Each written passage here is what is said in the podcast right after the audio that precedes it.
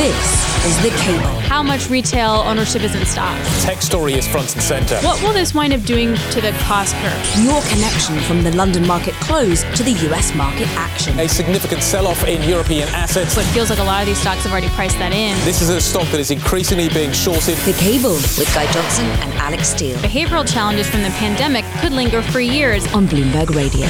Good evening. You are listening to the cable Bloomberg DAB digital radio. I'm Alix Steel in New York. Eddie van der Walt is over in the UK. He's in for Guy Johnson. Man, this was a really crazy day. So let's just get you caught up on the market. So you're looking at a pretty nice rally uh, in European equities. The European stocks up 1%, the FTSE up 5 tenths of 1%, the CAC up 1.2%. Volume, though, a little bit light. Um, overall, a touch of a sell off in the bond market, in some ways led by the US. You have uh, Italian BTP yields up by about 11 basis points. A bit different in the UK. Uh, we did see. Um, UK inflation slowing more than expected, so a touch of buying uh, across the curve for the UK. And a couple of individual stories. Just a headline crossing right now the Credit Suisse will be exiting its distressed debt trading uh, with an asset sale, and that that portfolio could be valued at about $250 uh, million. So that's one headline. Barclays had a terrible quarter. Deutsche Bank cutting bonus staff uh, because of WhatsApp messaging. There's a lot of news flow out there, Eddie.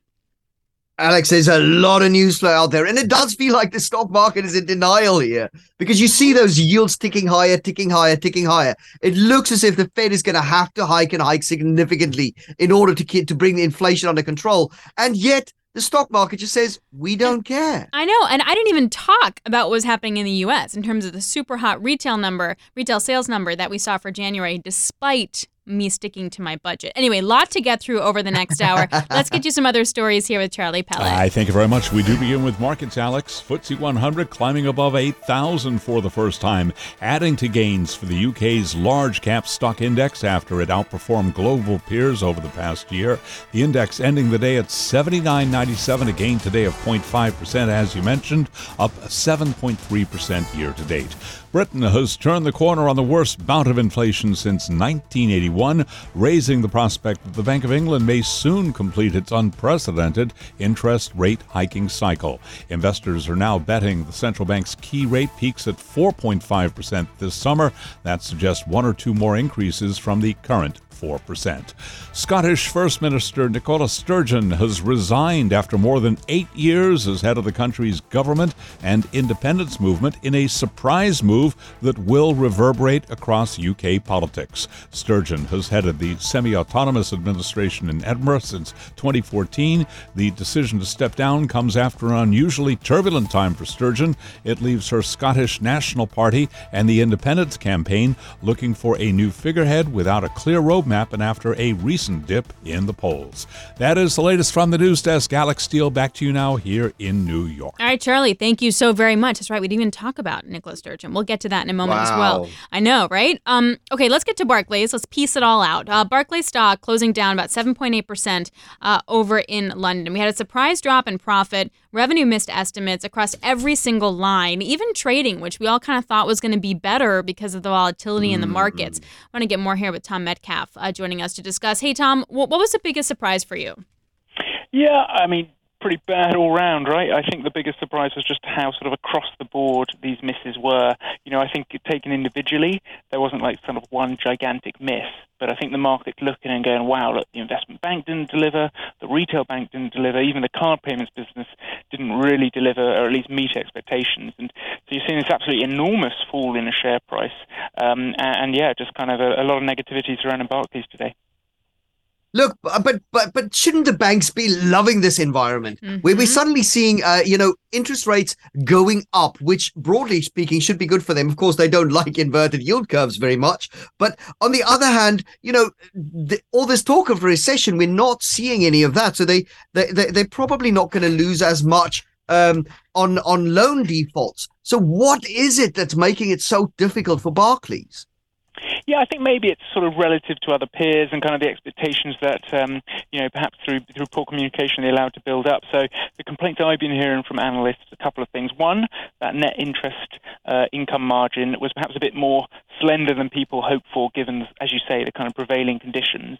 And two, there was a buyout that they announced, 500 million pounds, and that really kind of underwhelmed the market, which has seen other European banks go out and, you know, in these sort of great times for banks, as you pointed out, kind of really overpromise mm-hmm. in terms of what, or not overpromise, promise much bigger payouts. And I think people were hoping for a lot more than 500 million uh, pounds. So that's been uh, a bit of a disappointment. Um, mm-hmm. And as you say, kind of not what I expected when I woke up this morning. So I was expecting the, the traders to do really well uh, and kind of almost rescue the bank, but uh, not today. So, but to that point about the buybacks, like does Barclays just know something that other banks don't? Like, why didn't they deliver the kind of buybacks that the other banks did, or or is there something more fundamentally fragile for Barclays?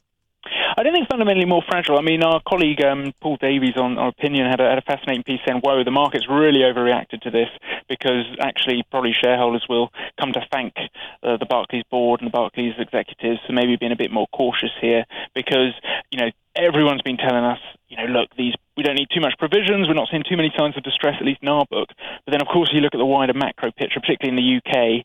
There's a lot of warning signs there, and mm. I think, you know, let's say they get proven right, and it's a really tough economic environment. Then they'll be very grateful they haven't done a big buyback. And you know what? If they get proven wrong, then they can always uh, come in with a heavier buyback later. Right. I mean, that UK exposure is very interesting. But as you say, I mean, this is a terrible set of earnings. Every single unit disappointed. Yeah. Are there any positives in this? What What do you take away as a Barclays investor as saying, okay, this is the story that I wanted, I want to be hearing?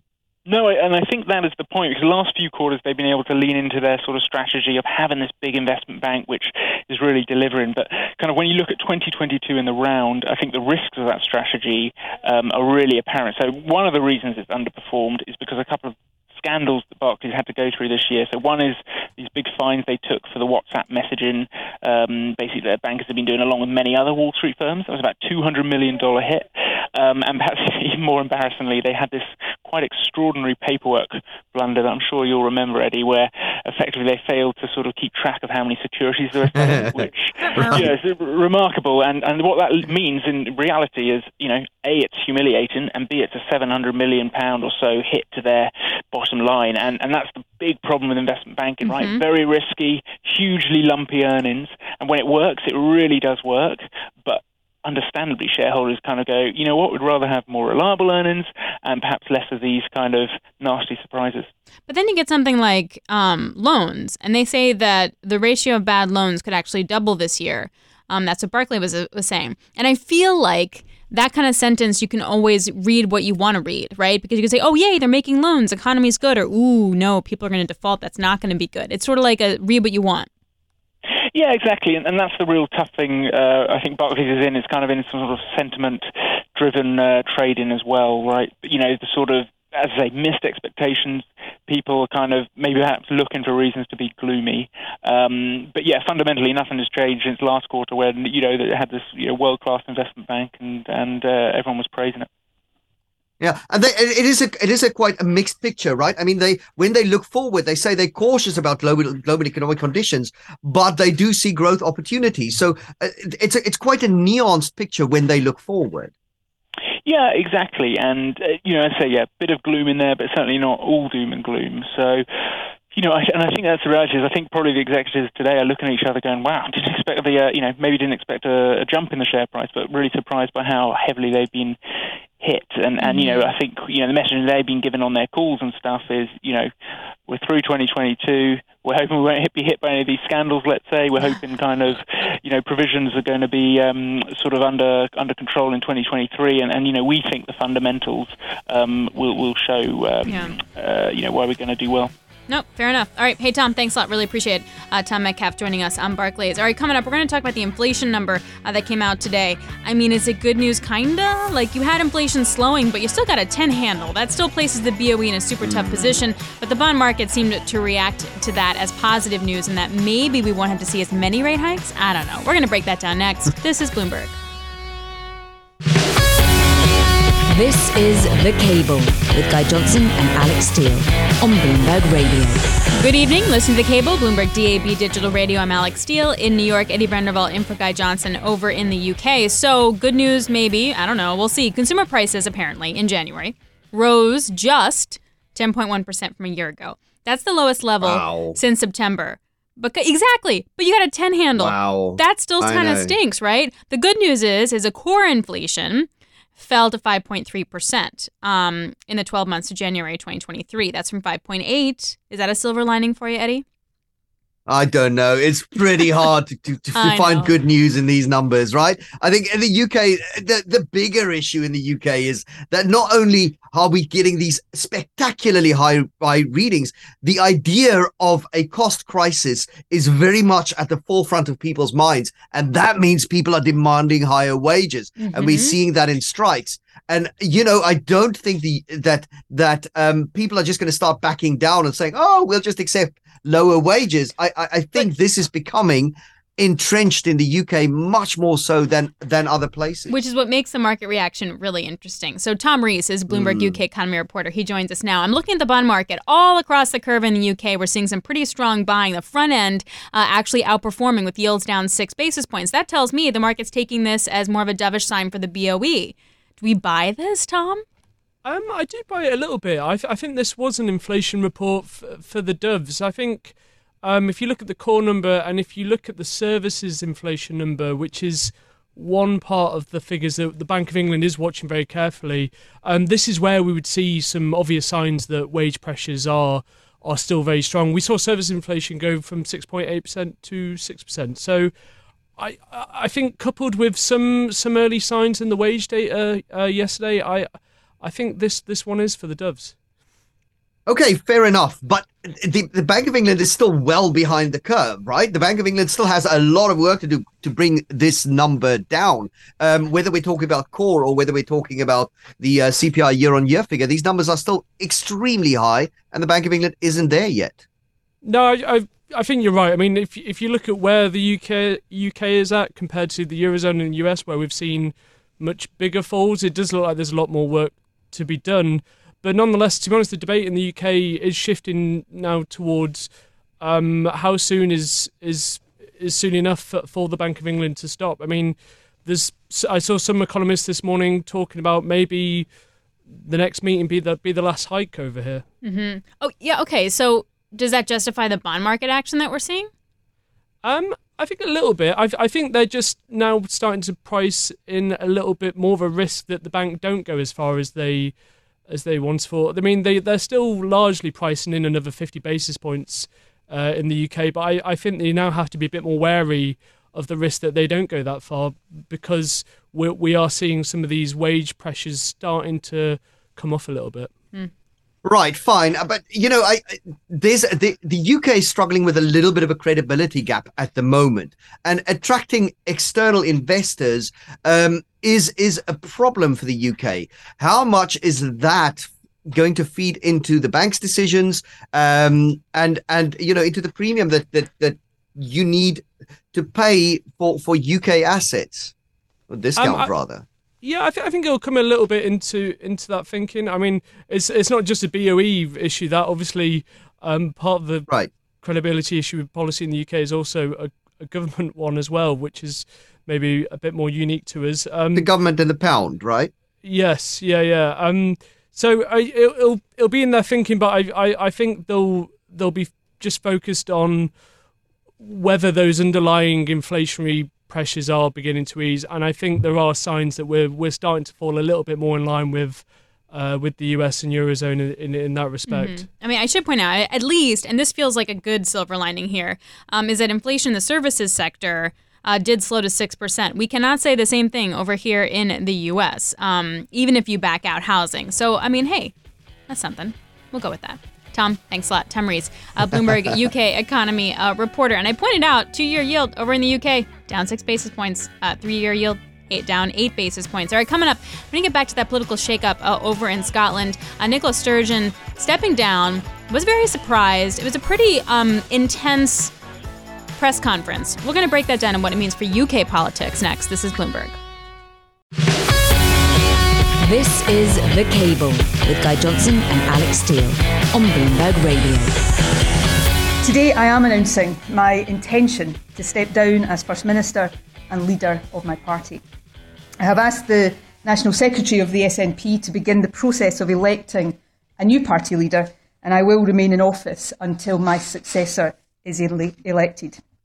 That was a surprise heard all over the UK. The Scottish First Minister, Nicola Sturgeon, uh, Sturgeon resigning after eight years as head of the country's government and independence movement in a surprise move that can reverberate throughout Scotland politics, UK politics. Yeah. And this also felt very similar to Jacinda Ardern uh, uh, resigning from as Prime Minister of New Zealand as well, Eddie. I mean, I'm just saying, like, why can't we keep women in politics? But that feels like a different discussion.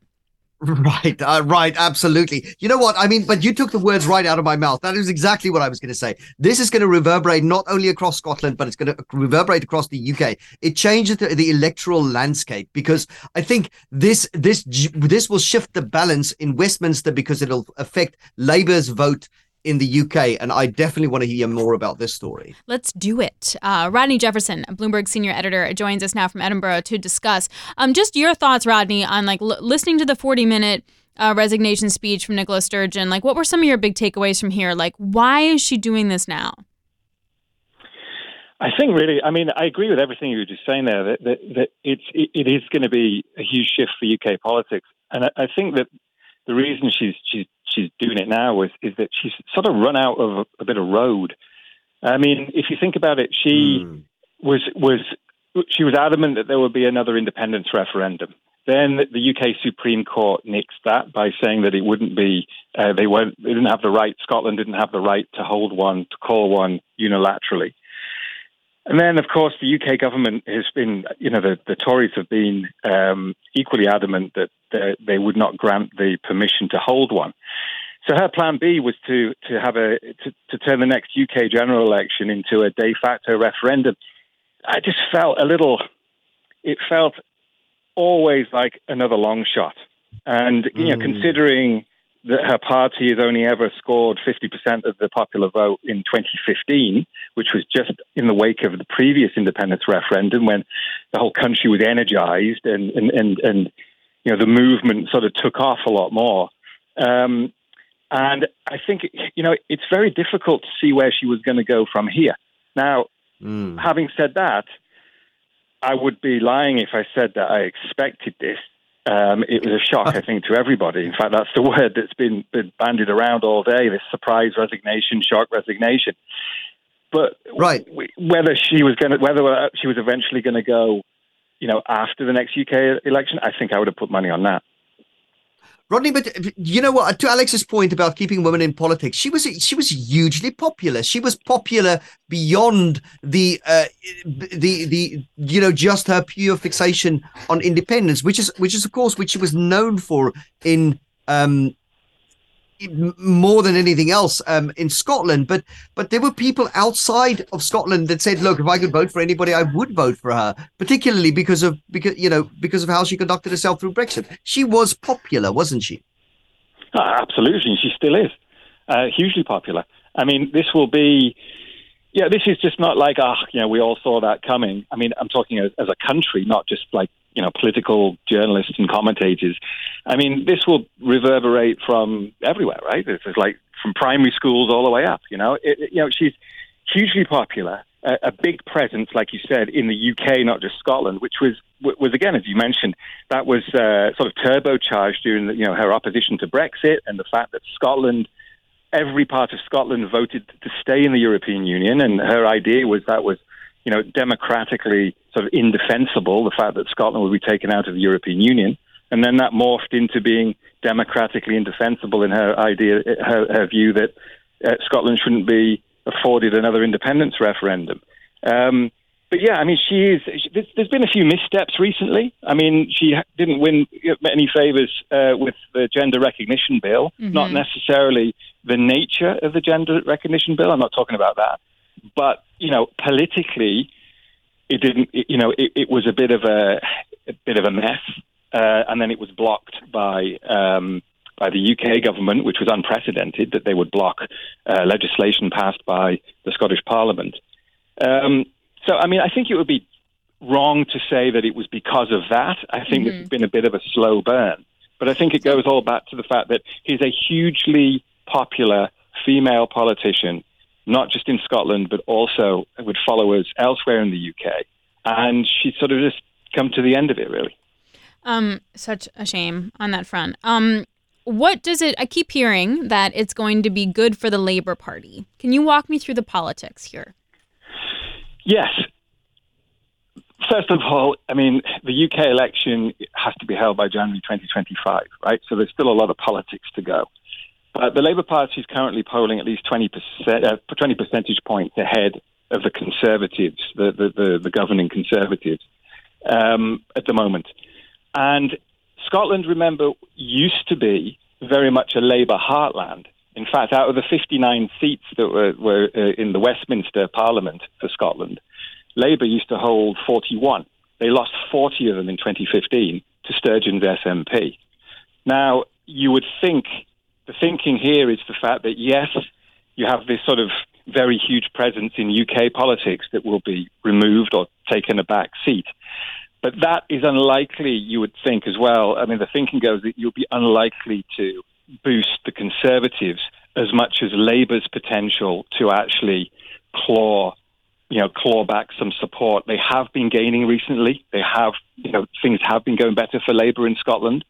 Um, I mean, the big question is whether that translates into enough seats given the first past the post system in, in the UK, in the UK election in Scotland, it will be whether they can translate that into go. They're going to one seat now. If they could get it up to ten or something, that might make a bit of a difference to the outcome of the UK election.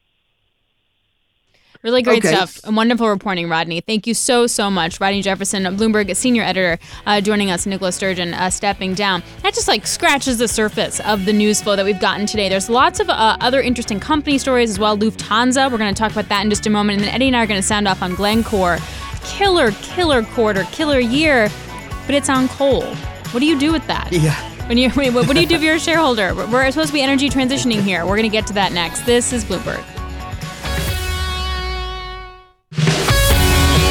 This is The Cable with Guy Johnson and Alix Steel on Bloomberg Radio. Good evening. You're listening to The Cable, Bloomberg DAB at Digital Radio. I'm Alex Steele in New York. Eddie van der Walt is over in the UK. All right, let's get you caught up on U.S. markets here. Uh, the S&P is down just four tenths of one percent. The Nasdaq is now flat. I say just because when we got these super hot retail numbers uh, earlier today, you definitely saw a steep decline in equities. You're like, okay, well that makes sense. And then now we're back to neutral. Uh, the bond market also quite interesting. The sell-off is in the back end, not the front end. So the front end is just up by about two basis points, but the 10-year uh, is up by seven basis points.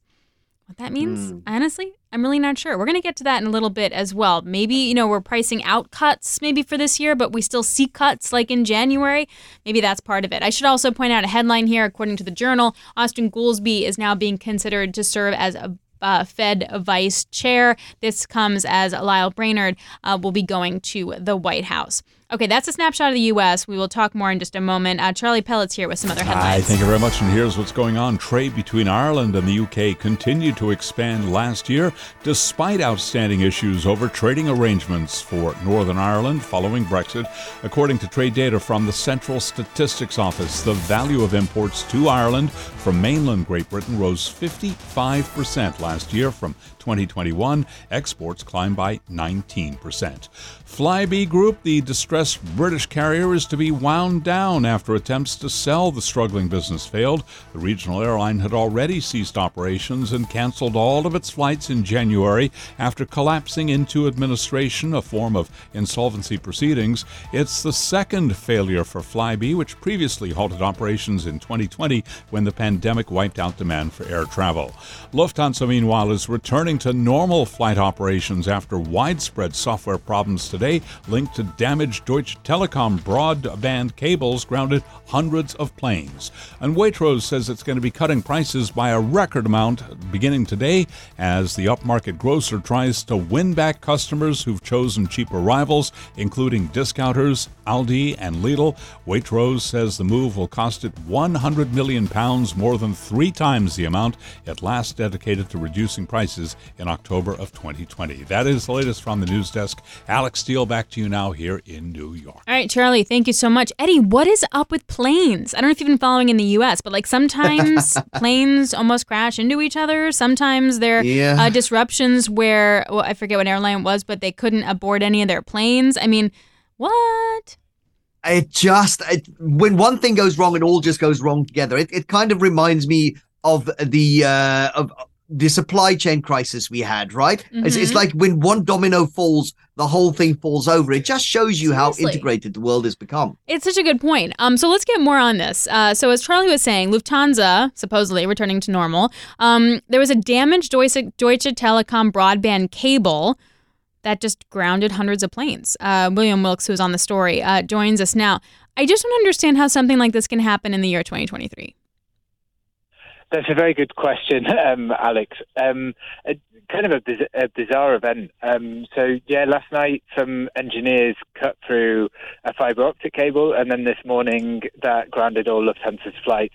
Basically, what happened is the Lufthansa went to update its systems this morning, and because of this kind of physical severance of this, of this, um, of this cable, they they weren't able to. So that meant that uh, someone trying to bust Lufthansa plane in Tokyo and New York could just couldn't, um, you know, get past the gate security. Just didn't have any information on passengers, um, and it's yeah, it's astounding. This really shouldn't happen. There should be kind of backup systems in place, but right. they appear to have failed. yeah, yeah, yeah. I... They appear to have failed, and um, Lufthansa's looking into it internally about what went on there. So were were any customers actually put at risk? I mean, what happens if I was in a plane, you know, uh, twirling over Heathrow, ready to land a Lufthansa plane. Would would this have would this have affected me in any any way, sort of way? No, it didn't affect airborne planes at all. It was all Lufthansa, Lufthansa's ground systems that were Im- impacted, and they decided not to fly at all for just to be just to be careful on that. So yeah, it, it was kind of things like check-in desks weren't working, uh, secure, um, kind of boarding gates weren't working, and, and those kind of things. Right. It didn't have any impact on airborne flights. Thank goodness. Uh, I guess. I mean, but these are like you know new things now that we need to consider uh, when we're uh, when we're flying. Um, okay, did they lose money? Like, does, does Lufthansa have to pay out people? What happens here? Yeah, it will cost some money. Um, how much they're, they're still kind of they'll add that up and they'll probably give us an update on that uh, when they release earnings in early March. And on the cost, it's probably not that much money. Money. I, I mean, relatively, we're probably talking kind of low tens of millions um, of euros. Um, you know, airlines, their biggest costs are kind of uh, fuel, and it's not like Lufthansa was not, you know, was burning fuel mm-hmm. during this this kind of thing. So they've got the cost of some refunds and some kind of rescheduling, and probably some, you know, catering stuff like some food might have spoiled it they were going to use, but it, it won't be. It's not a huge, huge. amount of money that okay. they'll have lost. It was just bananas. All right, William, thanks a lot. William Wilkes uh, joining us on Lufthansa. And let's get to another topic that is close and near to both mine and Eddie's hearts, and that's Glencore paying out a seven point billion dollars I mean, unbelievable wow. profit uh, that this company made uh, last year. Yeah, okay, the stock is down by about one and a half percent as its adjusted EBITDA missed estimates for this year, but last year was amazing, and it was driven by mm. coal. I think that this perfectly encapsulates Eddie. What's the problem with energy companies right now and metal companies right now? You're still stuck in the old way of doing things, but that old way makes you a lot of money, but you need to transition to the new stuff. Yeah, and a lot of people don't want to do that, and because they are willing to do it, they are reaping the the benefits. Right, and and you have to wonder. Do they stop doing it? Okay, so basically, what happened is you had the war in Ukraine, right? And uh, the energy system got really crunched. And so coal became in high demand. You had record high coal prices, particularly as there was a strong demand pull from China. Um, now, a lot of the other big traders sort of backed out from coal, but Glencore didn't. And that's why they made so much money. So if I'm sitting on yeah. Glencore's board or I'm in the or I'm the C-suite, what's my strategy now?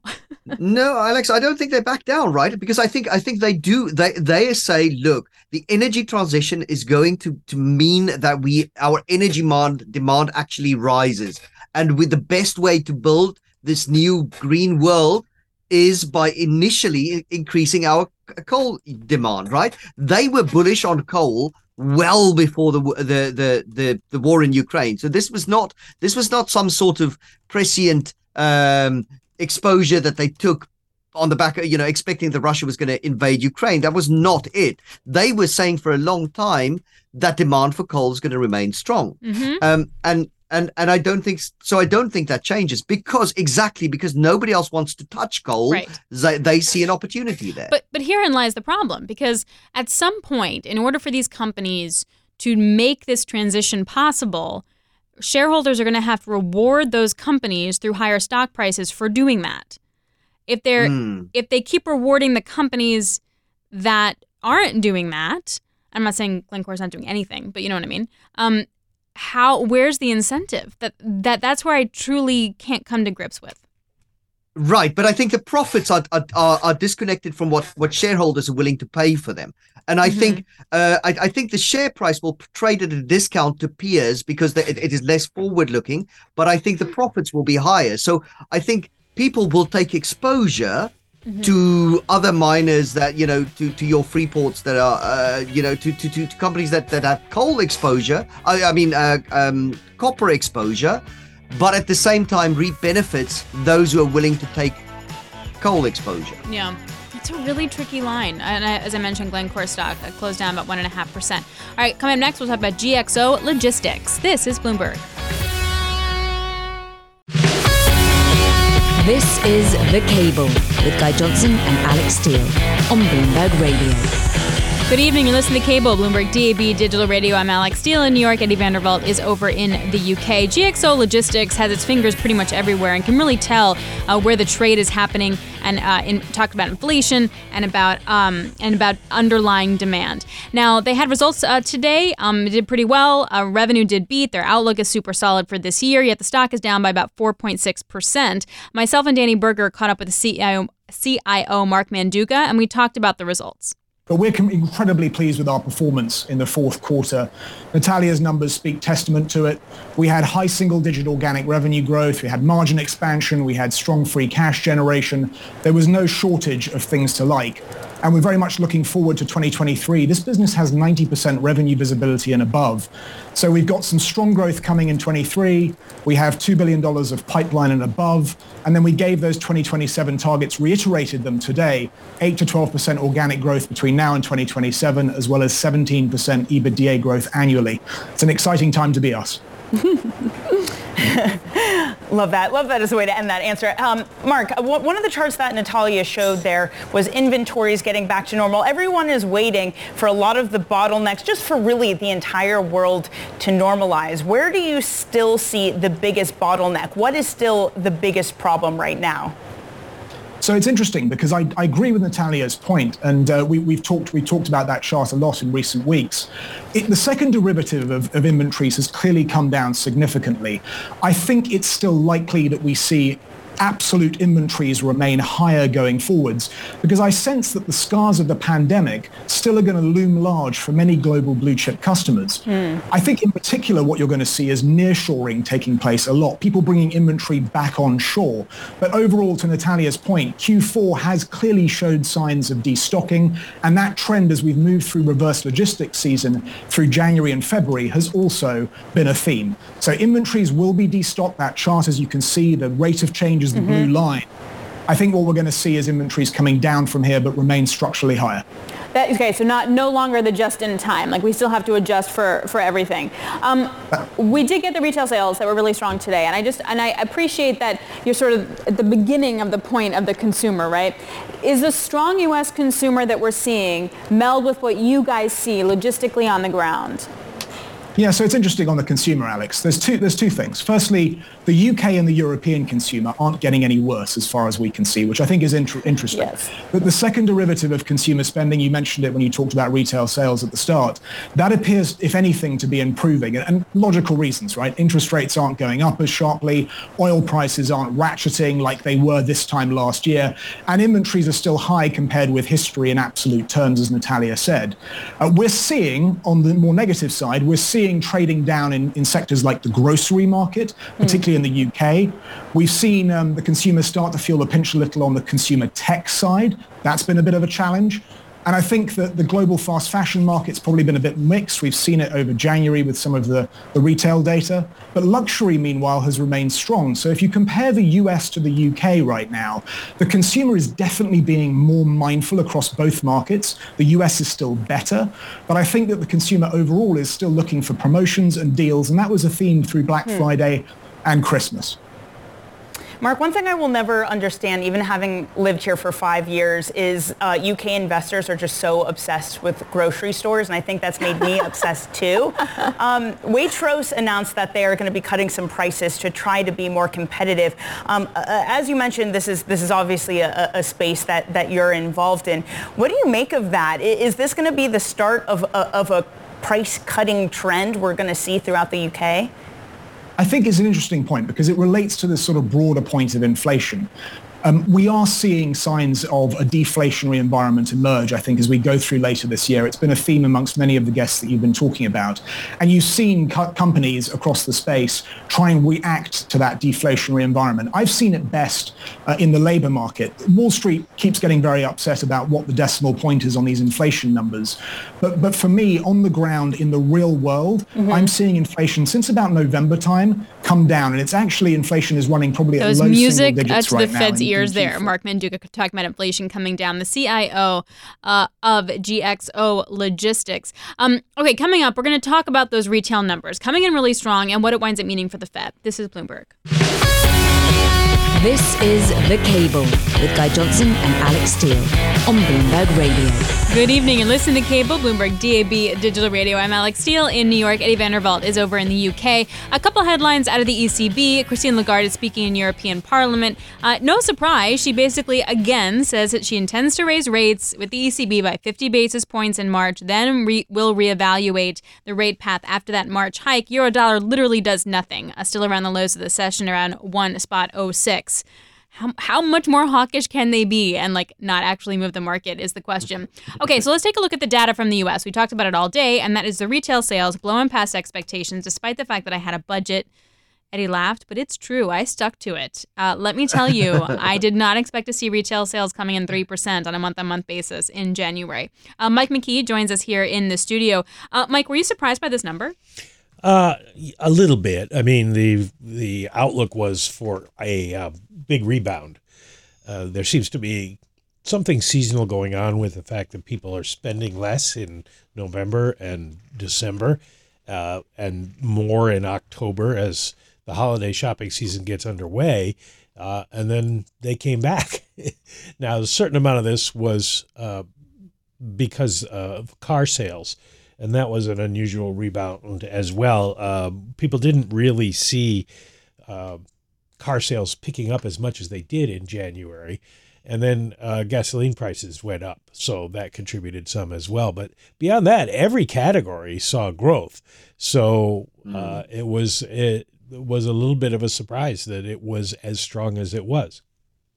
Right. This this is not following the script that the markets have laid out for us, right? The by now the consumers should have been suffering a little bit. And we're seeing some indications of uh, you know, mortgage applications maybe coming down and so on. But but the retail sales number tell us tells us that people are still out there spending money. And this just builds that case that the Fed's gonna have to hike, hike, and hike more, right? Well, the Fed's already made the case that it's going to have to hike more. True. They've promised right. they've promised at least 50 basis points more. Uh, now, do they go beyond that? We'll wait and see because they're going to want to wait and see more data before they have to make a decision. But the, the you know the the betting for the next meeting is at least 25. Maybe if we got another report like this, they'd go 50. But um, the question is, what do they do towards the end of the year? Now, their view, and I think I said this yesterday, is that they wait and go meeting by meeting to decide what they're going to do going forward because this is such an unusual economy and it is not developing uh, the way people thought it was. I mean, who who would have thought that Alix Steel would pull back on spending? I know. Uh, so, um, so, believe me, not my husband. so you know, if the markets were betting on Alix, yep, they'd be up. so okay, so here's my question: what, what sense do we make? of the market action. So on the one hand, it looks like we're pricing out hikes for this year. Uh, sorry, yeah, uh, cuts for this year. So yay. The Fed is going to be happy to see that. But then on the other hand, you wind up having equities holding up. The bond market is a little confusing. The front end isn't really doing anything, despite the fact that this feels like a, a go harder for longer uh, data point. What did you make of that? Well, it, it seems like everybody's scratching their heads as to what's going I'm on here. It's Uh, important. you know, there seem to be some uh, technicals at work in some of the markets, and then it's a kind of a question of what you think is going to happen. Is it going to be uh, recession, or is it going to be a immaculate deflation, as people say, with inflation coming down and the economy not crashing? And then how do you play that is another question uh, as well. Um, and now I've just exhausted everything I know about uh, what markets might be doing. It's fair. I mean, there there's a lot of talk about how people are using options these days, and that's kind of screwing with with where Yeah, the you can't get a markets clean go. read. Mhm. And you could understand that because there's so many surprises coming that if you think that there's a possible surprise out there, do a one day option and you know, Mhm. see what happens. That's Yeah, not and an it- investment it does- advice, by the way.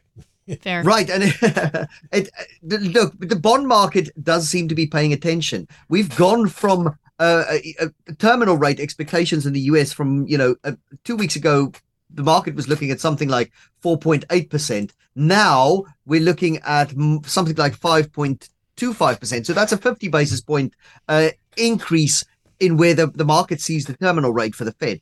The stock market seems to be doing something completely different, right?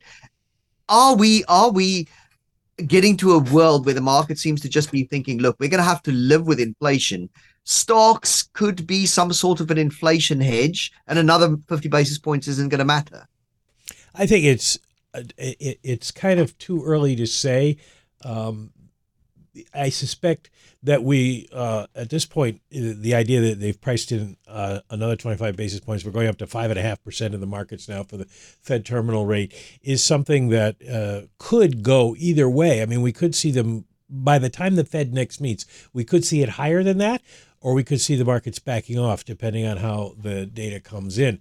Um, it's uh, and we've said this many times. It's the market's job to overreact to the data, and are they overreacting? We don't know, um, and that's why um, the Fed looks at it and goes, "We're not going to do that. We're not going to constantly change what we think we're going to have to do. We're going to just try to." Uh, make a decision when we have to because this is so such a, a weird period of time. But yeah, if you think the economy is going to be stronger, then uh, you'd want to go into equities because Mhm, yeah, you, yeah. know, you get the the reflation trade. Uh, although that w- w- Has its own problems. it- we- yeah, we shouldn't put it that way. But the idea is that you- it's, and this is Torsten Slok's been talking about this over at Apollo, the no landing thing, we're kind of the reacceleration. Um, we got like 45 seconds left. So we got through CPI, we got through retail sales. Don't tell me to wait till jobs Friday. What's next? PPI tomorrow. Is that going to actually go. matter? Um, it's it is forecast to uh, show continued weakness, and commodity prices have been going down.